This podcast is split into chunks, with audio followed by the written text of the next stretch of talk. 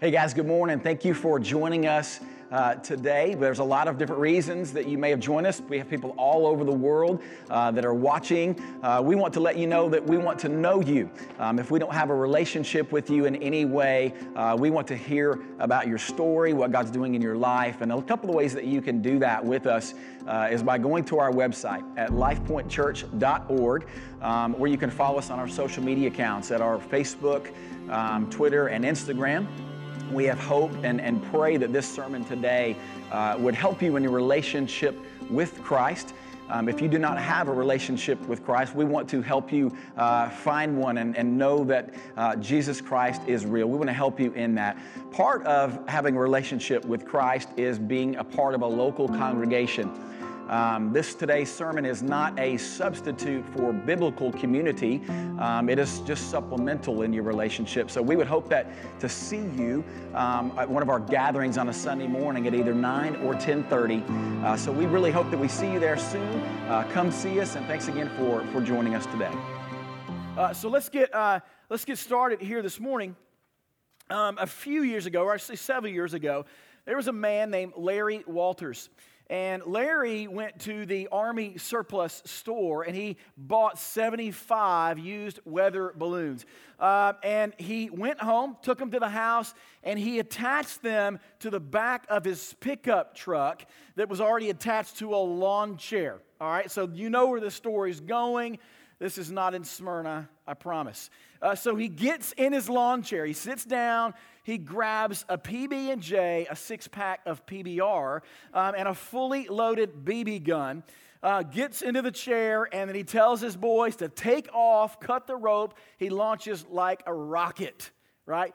Two hours later, a UFO is reported right? 16,000 miles or feet in the air. There's, he's three miles away from his original destination, um, and a UFO is spotted. A 747 flies by and sees this man just floating around with a gun pointing at these balloons.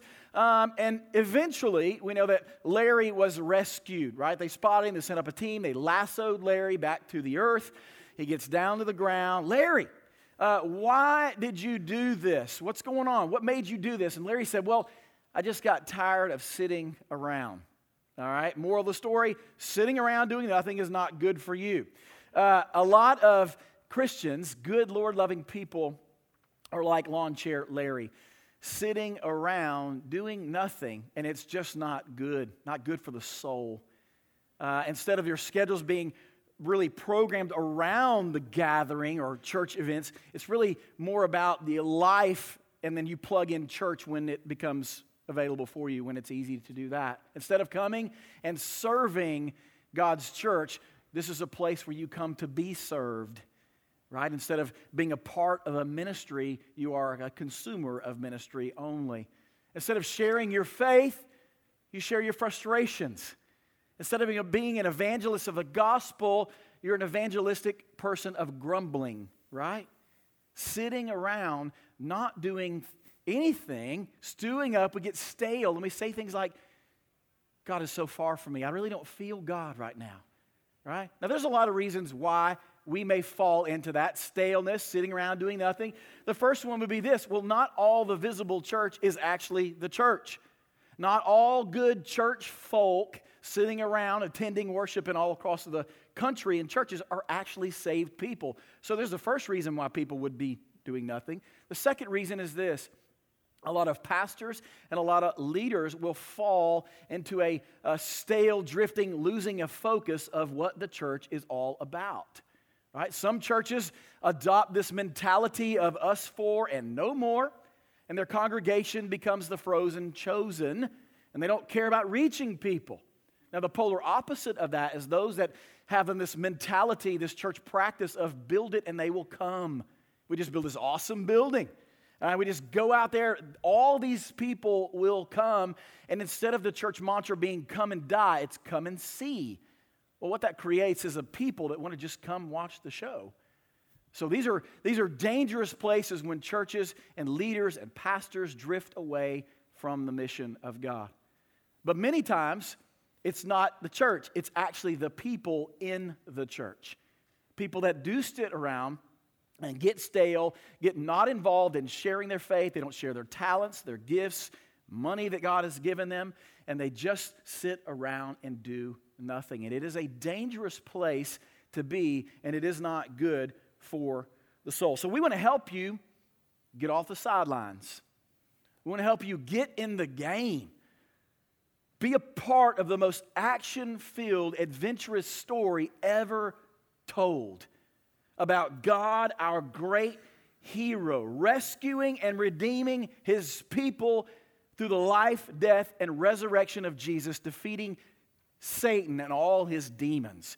This is a crazy, adventurous, most amazing story, and we want to help you get in the story and start playing a part in it. There's nothing boring about it. So, the way that we're doing that at our church, we're walking through the book of John. Because we feel that if we can get in the book of John and learn who Jesus is and get immersed in the story that he's telling, we can become transformed and be in the image of Jesus. So we're walking through the book of John from womb to tomb, looking at his life, what he hates, what he loves, what stirs up anger, what stirs up delight in him. We're learning about who Jesus is. So last week, we started out in John chapter 4, or picked up in John chapter 4, the story of the Samaritan woman, the woman of the well, very familiar story to many people. And what we saw out of that story was a lady finding life. Jesus had set a divine appointment before the foundation of the world to show up at this moment to give this lady life. And she tasted life and it was good.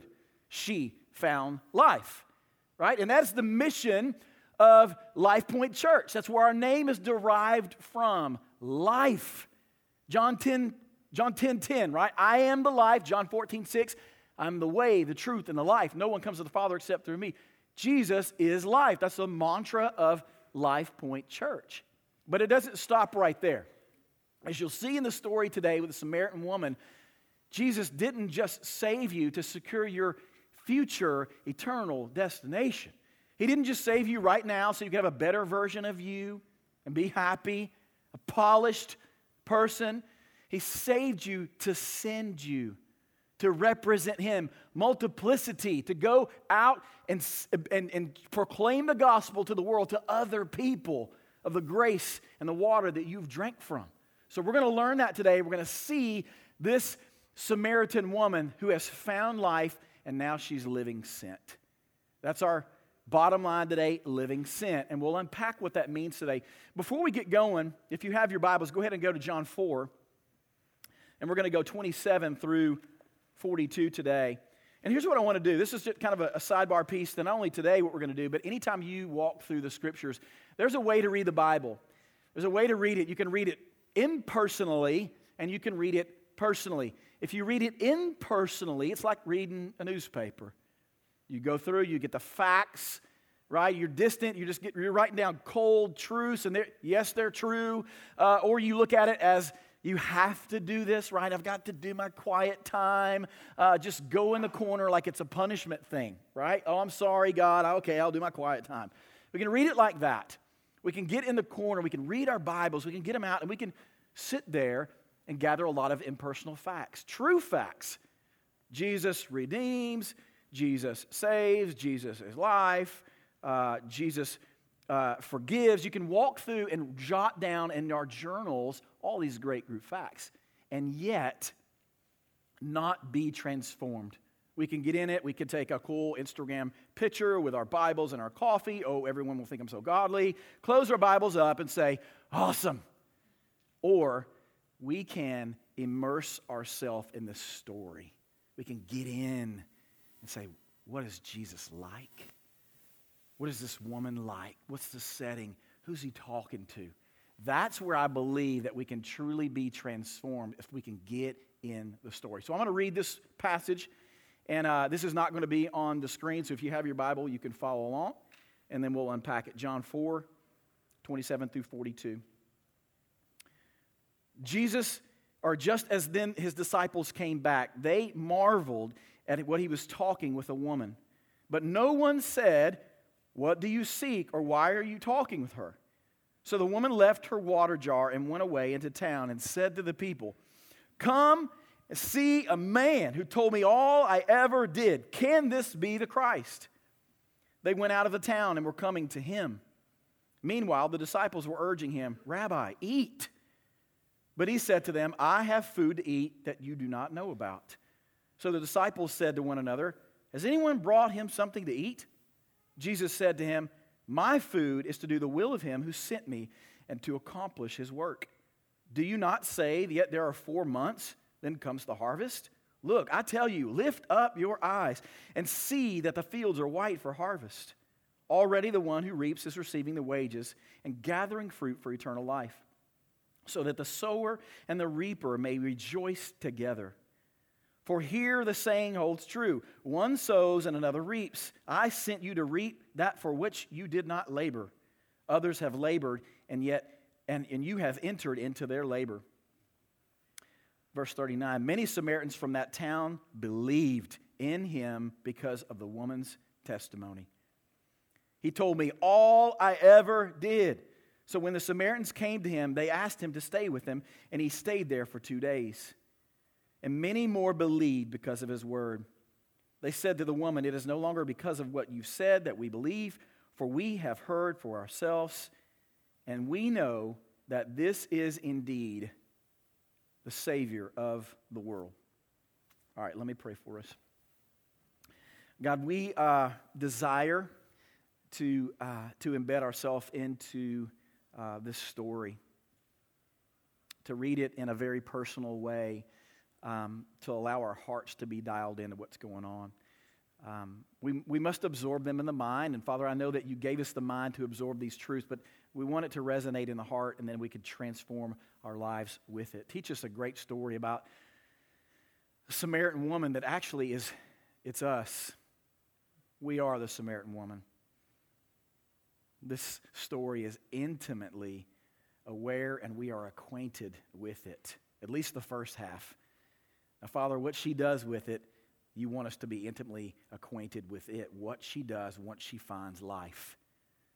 Help us to live sent like she was and do it through the word. We love you in Jesus' name. Amen. All right, so let's look at this passage together. Just then, his disciples came back they marveled that he was talking with a woman, but no one said, What do you seek? or Why are you talking with her? So the woman left her water jar and went away into town and said to the people, Come, see a man who told me all that I ever did. Can this be the Christ? 30. They went out of the town and they were coming to him. So originally the story began with Jesus coming to the well at noon with his disciples. Now, Jesus stayed at the well because uh, he had an appointment with the Samaritan woman, but his disciples left. They jetted into town to go get some grub. So now they're just coming back on the scene. They arrive, and here's Jesus talking to this woman.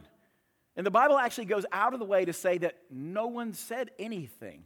Like there's this awkwardness that's going on, this weirdness, and they're like, this is strange, and, but they don't say anything. This woman, the tail end of the conversation, our Samaritan woman, if you remember last week, she is guilt driven. Promiscuous, five husbands she had, shame, hiding from culture, condemnation. And now this woman seems to be changing her posture. She has now been emboldened by Christ so much to the point that she gets up and runs into the town that hated her, that shamed her and guilted her. And she comes in and she says, Come and see the man. Now, what's her past again, right? Five husbands? So don't you think there were some whispers, some eyes rolling in the town when she comes through and says, Come and see the man? They're probably like, Oh, another man? Are you kidding me? What happened to Tim, right? The next guy. She's not, not this man. This man, this man told me everything I ever did. She says that twice in the story. Let me just pause right there. Listen to that. This man told me all that I ever did. That is either the most terrifying thing you've ever heard, or it is the most amazing thing you've ever heard. For those outside of Christ, that's terrifying wow, everything that I've ever done, I can't hide my browser history from you? Really? You've seen that? You've seen my dreams, the depravity of my heart, my thoughts? There is no escaping the penetrating gaze of God. He'll see everything because Jesus is, in fact, God. We know his omniscience is being shown here. Or it's the most amazing thing ever for those that are in Christ because you know that God knows and sees all of it. All of your junk, all your messes, your shortcomings, your failures, the words that have come out of your mouth, every thought, every sense of depravity, your browser history, as I said, He's seen it all. He says, covered in the blood of Christ. Past, present, future. All of it. No condemnation. I'm never going to bring it up ever again. It's clean. Not that he forgets, but that he forgives. That is either terrifying or amazing, right? My hope is that becomes a amazing thing for you. If it's a terrifying thing to you, your life may not be hidden in Christ. You might be trying to stand on your own righteousness, to stand before God in the hopes that He would give you access to the kingdom on what you've done. Give up, fall into the heavy grace of Jesus Christ, and let Him cover all those things. All right? So, what we're going to see as we unpack living sent, because uh, that can be a difficult thing to kind of define, right? At our church, maybe you see the signs, living sent. What does living sent actually mean? So, we're going to try to uh, unpack that and define that today. The first thing I want to show you is that living sent creates an urgency for soul winning. Creates urgency. What is this lady doing? Like she gets, she hears the story, she drops the pots of water, she drops the jar, and she just goes.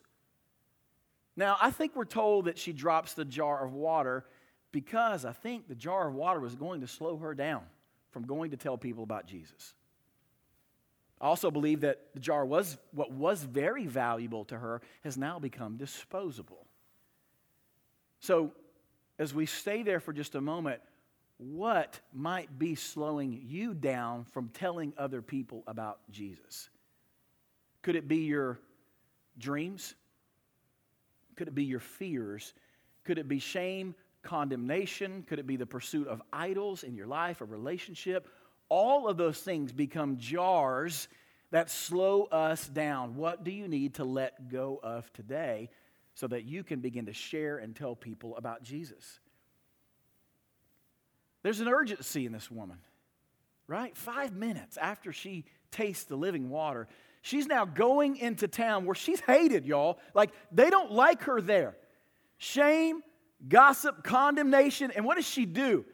She goes and wants to tell them how they can find life. Now, if I'm, that's me, right? The people that have wronged me, gossiped about me, I want to tell them that they need to go to hell, not how to get to heaven. That's how I play it. But that's not what she's doing. The enemies, the people have wronged her, now she wants them to have life. Why? Because she's tasted life. She has been a recipient of God's grace, and now she is an extender of God's grace, even unto her enemies. If you are a recipient of God's grace, that is why and how you extend grace to other people. You cannot be a recipient of God's grace and then not extend it to other people and fall into judgmentalism, bitterness towards people. We are recipients and we are extenders. So she quickly moves. Now, here's what she doesn't do she doesn't wait to go to Bible seminary college. Well, I could really share this, but I need to complete my Share Jesus Without Fear Bible study.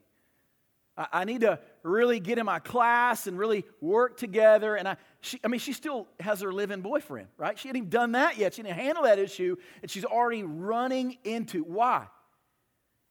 Because radical urgency to share Jesus doesn't require more knowledge. It's not what you know, it's who you know. And she knows Jesus. She's freed up. She's not jammed up by all that shame and fear and condemnation anymore. She has been emboldened by the power of the gospel. Some of you today, you still hang on to that past. You got something you've done in your past, and you think that that, uh, that that denies you or doesn't make you equipped to go share the gospel with other people. What if they only knew? I am so busted up. Even right now, as I speak to you, I'm walking through some dark things. God can't use me at all. Listen, for those in Christ, there is no condemnation now and there's no condemnation ever. It's all paid for. There's not one penny that has not been paid for by the cross. All of it. Lay all that shame and guilt down and away and begin to walk emboldened like this Samaritan woman. I think another reason that we get numb to the urgency of sharing Jesus with people is because we live in this southern Bible Belt culture. And we think, and I know we think this, everybody's heard about Jesus. Everybody has. Why do we have to keep telling people, all the people around me, I know everybody knows who Jesus is? Listen, I want to tell you what, maybe they have, but have they heard it from you? They might have been invited to church, but have they actually heard the gospel from you? See, that's what you're called to do. To make sure that everyone that you come in contact with, every neighbor, friend, coworker, you don't assume that they know the gospel. You tell them the gospel. That's what you do. That's my favorite thing to do as a, as a pastor when I have meetings and coffees and those kind of things. And I pull people in. And listen, I promise you, there's tons of people out there that don't know the gospel. They've been to church. You know, they think they know who God is, and I believe in God, but they've never sat down with a believer and said, This is God. This is Jesus. They've never heard that story. And we've got to push through that. And, and, and every single person that we come in contact, you make sure they have heard the gospel on your watch. You and I will be accountable for every person we passed and we didn't share the gospel with them. Now, that won't be for condemnation and judgment, but we'll have to answer to the Lord for that. We must take seriously the command. Now, here's what else uh, is, is important to see here she's labeled probably a fanatic. I would say that today, the, the, the, modern culture would say, this is a fanatical lady. She's running around the town telling people about Jesus. That's fanatical. That's, that's aggressive. That's a little bit too harsh. Can you just dial it back some? Right? This is normative Christianity, normative biblical Christianity. When we see the Bible, we lay out uh, the book of Acts and all the Gospels. This is what normal people in the Gospel did, not what happens today. Normative Christianity is sent. You find life and you go and you live sent. Now, here's what else she did, and this is where we get confusing with living sent. Sometimes we believe that living sent just means that you have to go and be in the community. Hey, I, I just have to go and be around lost people. And that is a part of it. You definitely can't just isolate yourself from the world. You have to engage the world and to seek to save the lost. But this Samaritan woman didn't just run into town and start hanging with all the local folk. She used her words. She told people about Jesus Christ. So living sent is about living the gospel, yes, a life transformed, but it is also about proclaiming the gospel using words. Maybe you've heard the uh, quote that's out there sometimes, and I, I, I, need to continue to lay out false quotes before you. It says, Preach the gospel and use words if necessary. Don't know if you've ever heard that before, but the idea is here you can just live the gospel, live like Jesus, and then eh, you could use words if necessary. You don't have to really tell people about Jesus and share the gospel. And that's so wrong. It's so wrong. Didn't Paul tell us in Romans that how beautiful the feet are those who preach the good news and people cannot hear if they're not told the gospel? They have to hear it. So, living sent is not about us just getting into our car with our Jesus is Lord bumper sticker and expecting people to come to Christ. Just because I listen to the fish, don't mean nobody's getting saved. My lack of cussing and my lack of getting drunk has never saved a single person on the face of the earth. No one catches my Christianity. They have to hear the gospel. Living sin is both. Living as a gospel changed person who found life, but now proclaiming the story of how God rescues and saves people. That is living sin. Now, the other piece here is when I, the Samaritan woman could have tasted the, the water of life and completely fell into a moment of savoring the Savior for herself. I'm drinking this water, I'm not telling nobody. This is awesome. If they come, then maybe there won't be enough for me. It's my little secret. No, that's not what she did. She ran and told everybody. Why? Because she was selfless. Living sent is being selfless. And this is what's hard for us because the air that you and I breathe, the world that we're raising our kids into now, is so opposite of selfless. We are the most selfish generation of people that ever walked the face of the earth. In a culture that says, promote self, exalt self, uh, comfort yourself, provide for yourself, take pictures of yourself, we are now faced with a Christianity that says, deny yourself, crucify yourself. Because selflessness is the way unto heaven. It's not promoting of self, it's denial of self. You have to think about other people than yourself. We have to fight against our culture discipling us in that vein. Let's go to 31. Meanwhile, the disciples were urging him, saying, Rabbi, eat. But he said to them, I have food to eat that you do not know about. I think he's hiding Skittles or something. So the disciples said to the one, said to one another, Has anyone brought him something to eat? And Jesus said to him, My food is to do the will of him who sent me and to accomplish his work. So that we know we're seeing here the humanity of Jesus, right? They get back, they've got him a combo. Jesus, hey, you want to eat? He's like, no, I don't need anything. I got some other food. He's hiding something. What, who got some? Did somebody else give Jesus something to eat? He's like, no, no, no, you don't get it. You don't get it. My food is to do the will of him who sent me. Right? Matthew 10, the feeding on the will of God, every word from the mouth of God. He's saying, my, my food is to do the will of God. Now, what he's displaying here, that we're seeing the humanity of Jesus, right? He was hungry. Don't think he wasn't hungry. He was, just like he was weary at the well last week. The full humanity of Jesus. So, of course, he was hungry. So, what is he teaching us? What is he teaching his disciples? He's saying, in order to live sit, you must subjugate your physical desires to do the will of the Father. All of our natural, physical, emotional desires must be subjugated to the will of God. Our physical hungry, right? Our, our, our physical thirst, yes, we're talking about those. But what about some other things that we desire our flesh that must be subjugated to the will of God? Our desire to be liked. If your desire to be liked is greater than your desire to do the will of God, you're not living sent if you desire to be popular, to be liked by all people, you won't say hard things to them. Now you have fallen short and you are now subjugating yourself to not to the will of God, but you're putting your own desires above the will of the Father.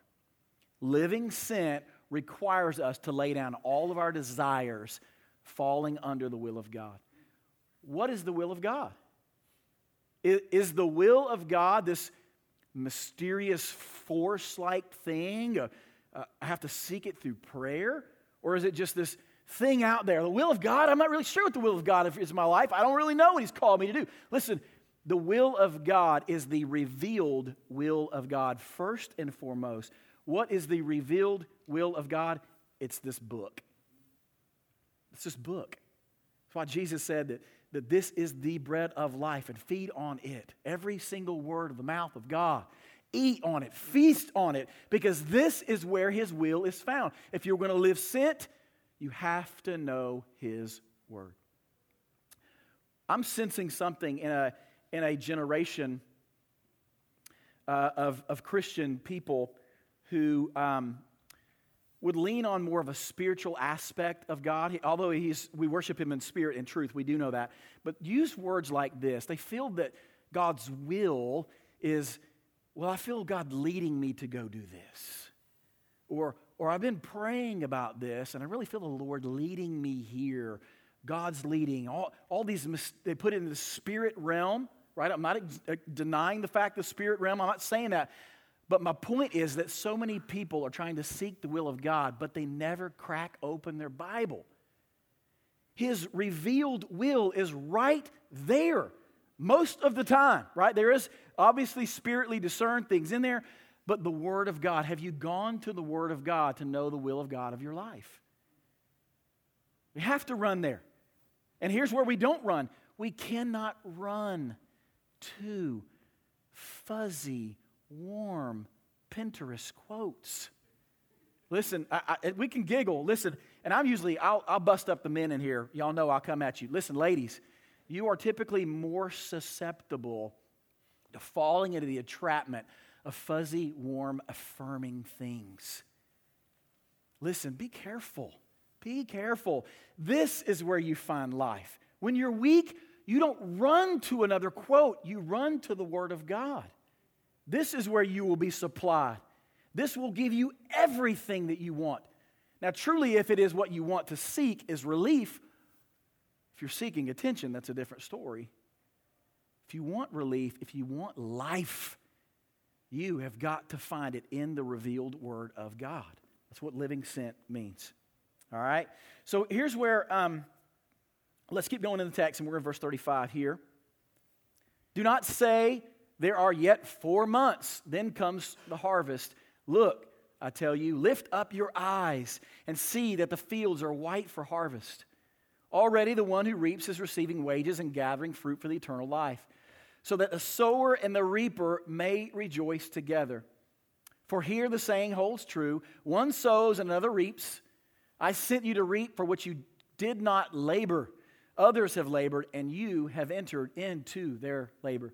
So Jesus goes to illustration story, speaks a figurative manner. Uh, they're in an agrarian society, so harvest, fields, all of those things. And he's speaking to them because the culture, what's happening, this is about December, January, and what the Jews would do is they would typically they would, they would do all the labor in the field and they would sit back for four months and wait for the harvest to come. So they're in this phase of just sitting and waiting. And that's what he says. Don't you say, wait four months to come? They would say, kick back and just wait. And Jesus says, no, no, no, don't do that. The harvest is ripe. Now the harvest is plentiful. The laborers are few. Don't coast back. Don't sit back and wait. Eyes up, boys, is what he says. Look around you. It's already happening right now before you. He says the, the harvest is now. It's not four months. Look at the harvest right now. The Samaritan woman. Harvest. The ones that will be coming to town here shortly Harvest is reaping right now, not wait till later. And that is what I feel many Christians also begin to do this mentality of sit back and wait, right? To rest on our own accolades or maybe our own salvation and say, well, I'm good.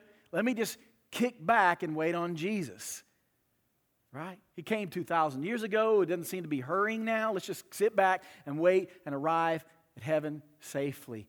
And Jesus says, no, no, no, no, no. Uh uh-uh. uh I didn't do it to save you. All my people, I've got all these people on the face of the earth, the ones that I have chosen for the foundation of the world. I got to go get them. The harvest is plentiful, they're everywhere, and I need you to step in. I need you to go get them for me. Harvest is ripe. And he, he says something also very profound, too, in this text. He says, You are reaping what you did not labor for. What does he mean by that? He's saying, I alone accomplish salvation. You are the fruit. It's not because of your labor, it's because the labor of Christ on the cross. That one work, that one work, that one labor is now the benefit. We are benefit, the, the reaping the harvest of what one man's labor did on the cross. It's not us. As you go out and you sow the seeds, it's God alone who saves, not you. You don't blow it and you don't get glory for it. God does. Listen to what John Calvin says about this idea of, of sowing and sharing the gospel and who gets glory. It says, The gospel does not fall from the clouds like rain, but it is brought by the hands of men to where God has sent it. Where God has sent it in our hands. Why would He entrust us to do that. Wow, God could have written the gospel in the sky, right? He could have just done anything, but He actually put it in the hands of us to take it where He has sent it, so that He alone gets glory for salvation. Let's keep going in the text. Many Samaritans from that town believed in him because of the woman's testimony. He told me all I ever did. There it is again. So when the Samaritans came to him, they asked him to stay with them, and he stayed there two days. And many, many more believed because of his word.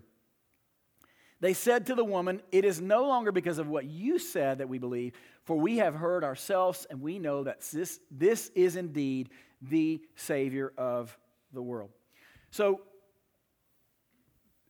context here, we have to remember that Jesus is on the beginning end of his three year ministry. He's trying to build an empire of his church and people, the masses. He wants to get as many people as he possibly can. Like, wouldn't you think that Jesus would go after the most influential people, most powerful, uh, good, righteous, moral dudes and girls on the face of the earth? Isn't that the people that Jesus should go get if he's going to build a masses? Don't you think Jesus would say, "Hey, I'm going to build an awesome, cool building, and I'm just going to I'm going to build it, and they will come, and I'm going to preach on Sundays, and they're just going to come, and it's going to be awesome." That's not what he does. He goes the opposite. He stops at a well in the desert to talk to a promiscuous woman, the town floozy. That's how he starts this. Now, if you're a businessman or an entrepreneur in this room, is there a more inefficient way to build an empire than that right there? I mean, you don't do that. You don't go after this woman who has no influence in society, guilty, doesn't have a high position. She's a woman. Like they, in this culture, she's not even talking to men. But yet he does that. Why? Why does he stop and use this woman? Because historically, God has never been into the cool kids. never has he been about the cool kids. He's never been into the cool kids. They don't woo him, they don't stir up his affections. God has always been about the weak, the broken, the messed up, jacked up weirdos. The weak, us, right? Why? Who's Jesus? Born out of wedlock, adopted by Joseph, a man out of Nazareth. Nothing good comes from Nazareth, right? Grew up, probably bullied, probably picked last on the kickball team least likely to succeed in his school, homeless, drifter, humili- humiliated on the cross in the most shameful public way possible. That is who Jesus Christ is. So he's never been about the cool kids. Listen, Christians, we are not the cool kids. We are the weak. We are the busted up. We're the jacked up weirdos. That's us. And you have to embrace it. Why? Why, does, why is God wooed and drawn to weak people? Because that's how he looks most effective and most amazing. That's how he gets the glory. That's how you would have no shot at saying that you did anything because God uses us, weak people. And when the skeptics come to me and come at me and come at you and say, well, Christianity is for weird people and weak people. I'm like, yeah, it sure is. I'll agree with you on that point. The problem that I disagree with you is because you are weak and weird and you just don't know it yet. we are the weak minded. We are the weak hearted. We need Christ as a crutch. The problem is, we, brother, you just don't know your legs are busted. You need it. Come and get some of this crutch, which is Jesus Christ. Some of you are fighting too hard to be the cool kids, the cool adults. And you think, if I can, or you try to tell yourself, if I can just achieve this, this status, this level, this job, this place in school, this team, or whatever, then God could really use me. And I'm going to tell you today that that could be the very thing that's keeping God from using you is your desire to be the cool kid. Because he's never been about the cool kids. And we have to embrace that, right? We're freaks, we're aliens. And man, you know why that's awesome? Because we're God's kids. That, that, that, that's, what, that's what comforts the soul is not the approval of man, it's the approval of God, right? We don't have to fit into this culture. We have a hope for heaven, and we need to understand we don't need to be like the culture, right? We're totally different kind of people. As we close out this story, something I want to think about what we're watching happen, and this is where we have to really dive into because so many people view Christianity as this spectator sport mentality and let the professionals and the pastors do all the ministries, sharing the gospel and all those things. What's happening in this text? Jesus watching, disciples watching, Samaritan woman all in it, boy. She's doing all of it. Come and see the man. She's proclaiming Jesus Christ while the professionals are watching. You see, that's awesome. And that is his evangelism, that's evangelistic strategy for gathering up all the sheep in the world. Not for us to invite a lot of people to one place so that one man may proclaim the gospel, but that 500 of you would launch out of this place and go share the gospel with every single person that you come in contact with. He gets great glory not when I preach the gospel, but when good, Lord loving men and women who've been bought with the precious blood of Jesus Christ engage the world with the gospel. Friends, family members, co workers, neighbors. That is the evangelistic strategy of our God. The story here that we're seeing is that we are, we are the woman at the well. I said this earlier today. We are all the woman at the well. Everyone. I am the woman at the well. I didn't have five husbands. I was a bad husband. I was a cheat. I was a liar, a drunkard, someone who pursued relationships more than God, engaging in sinfulness, did what everybody else did. I just kind of fit in, right? It was easy for me to do that. Imagine passion and zeal that I have unredeemed, right? Imagine what I could do. I did great things for me until God made an appointment with me. He did it. He set an appointment at a little bitty vine called Florence Baptist Church in Murfreesboro. He says, I'm showing up today. I'm there. You don't know I'm coming. You ain't seeking me. I'm seeking you. He showed up, appointment, boom, gave me the living water. And because I've been bought, sought, drunk from the well of life, my life has been forever changed. And I'm not soaking it up for myself. I want other people to know about where they can find life. For you, many of you in this room today, I want you to know where you can find life. We're all the Samaritan woman. It doesn't even matter if you grew up in church. At some point in your life, God showed up and you were just as guilty as the Samaritan woman. Doesn't matter if you were birthed into the first pew or the back row Baptist, it doesn't matter. You were just as guilty as the Samaritan woman until God set his affections on you before the foundation of the world, said, This is the appointment, this is when I'll break through, set it up, and redeemed you, saved you from religion, right? And then there's others. Your divine appointment was in a ditch on your knees, maybe, crying out to God. Desperate, dark time of your life, no hope, and He intervened. He gave you life. And He did it so that you could take that life that you've tasted and seen and it is good, and you would go tell other people about it. Saved you to send you. That's the story. That we find life and we live sin. So, as we charge you today, and really the text really charges you to do this, not, not me, it calls us to move. Where do we start? I'm like, how do I do this? Where do I begin to share this gospel and live sent in the community? Listen, you might need to share it with somebody in the room. Who has God put on your heart that needs to hear the gospel story from you personally. Not the masses. Let's not worry about the masses. You see, that's the point of the story here is that Jesus, he could have been about the masses, but he stopped because he had time for the one. He had a lot of stuff to do, busy God. He has time to stop one single woman in the desert at a well. Who is your one? Who's that person in your life right now? I, I believe you know who that is. You probably think that they know the gospel, but you're afraid to share it with them. You don't want to offend them.